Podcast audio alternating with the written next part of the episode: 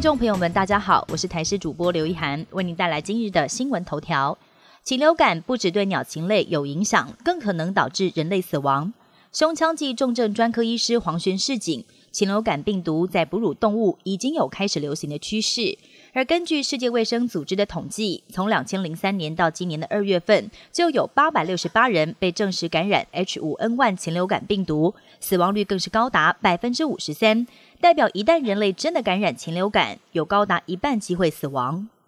石虎是台湾濒危物种，大多生活在低海拔山区或者是丘陵地，但是近几年来，路杀、犬杀案例频传，让不少动保团体跟民众对于这样的议题相当关注。而最近有动保团体就在脸书粉丝专业上发文透露，有两只大约才一个月大的石虎宝宝不幸被烧死，推测可能是因为农民燃烧杂草，而位置又刚好在石虎的巢穴附近，才会酿成悲剧。也呼吁民众在野外不要随意燃烧任何东西，以免类似事件再次发生。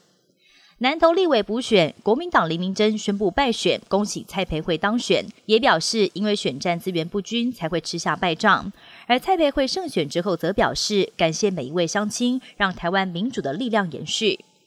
四方安全对话，美日印澳的外交部长三号在印度首都新德里举行会谈。会后发表联合声明，警告俄罗斯不得在乌克兰动用核武。虽然并没有点名中国，但是在声明当中强烈反对东海跟南海的现状遭到片面改变。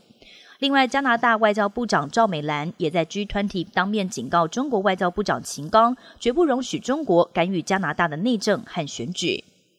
美国总统拜登二月中做身体检查时，胸口切除了一片组织。化验之后是皮肤癌，但病灶已经清除干净了，不需要做后续的治疗，也不会影响到整体健康。美国第一夫人吉尔不久之前也曾经切除过同样的皮肤癌病灶。这一类型癌症是美国很常被诊断出来的癌症之一。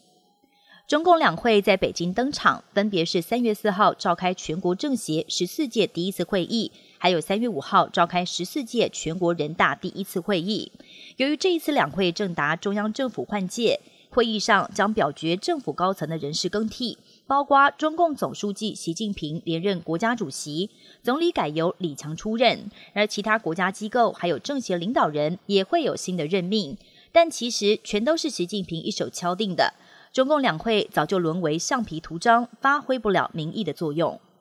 以上新闻由台视新闻编辑播报，感谢您的收听。更多新闻内容请锁定台视各界新闻以及台视新闻 YouTube 频道。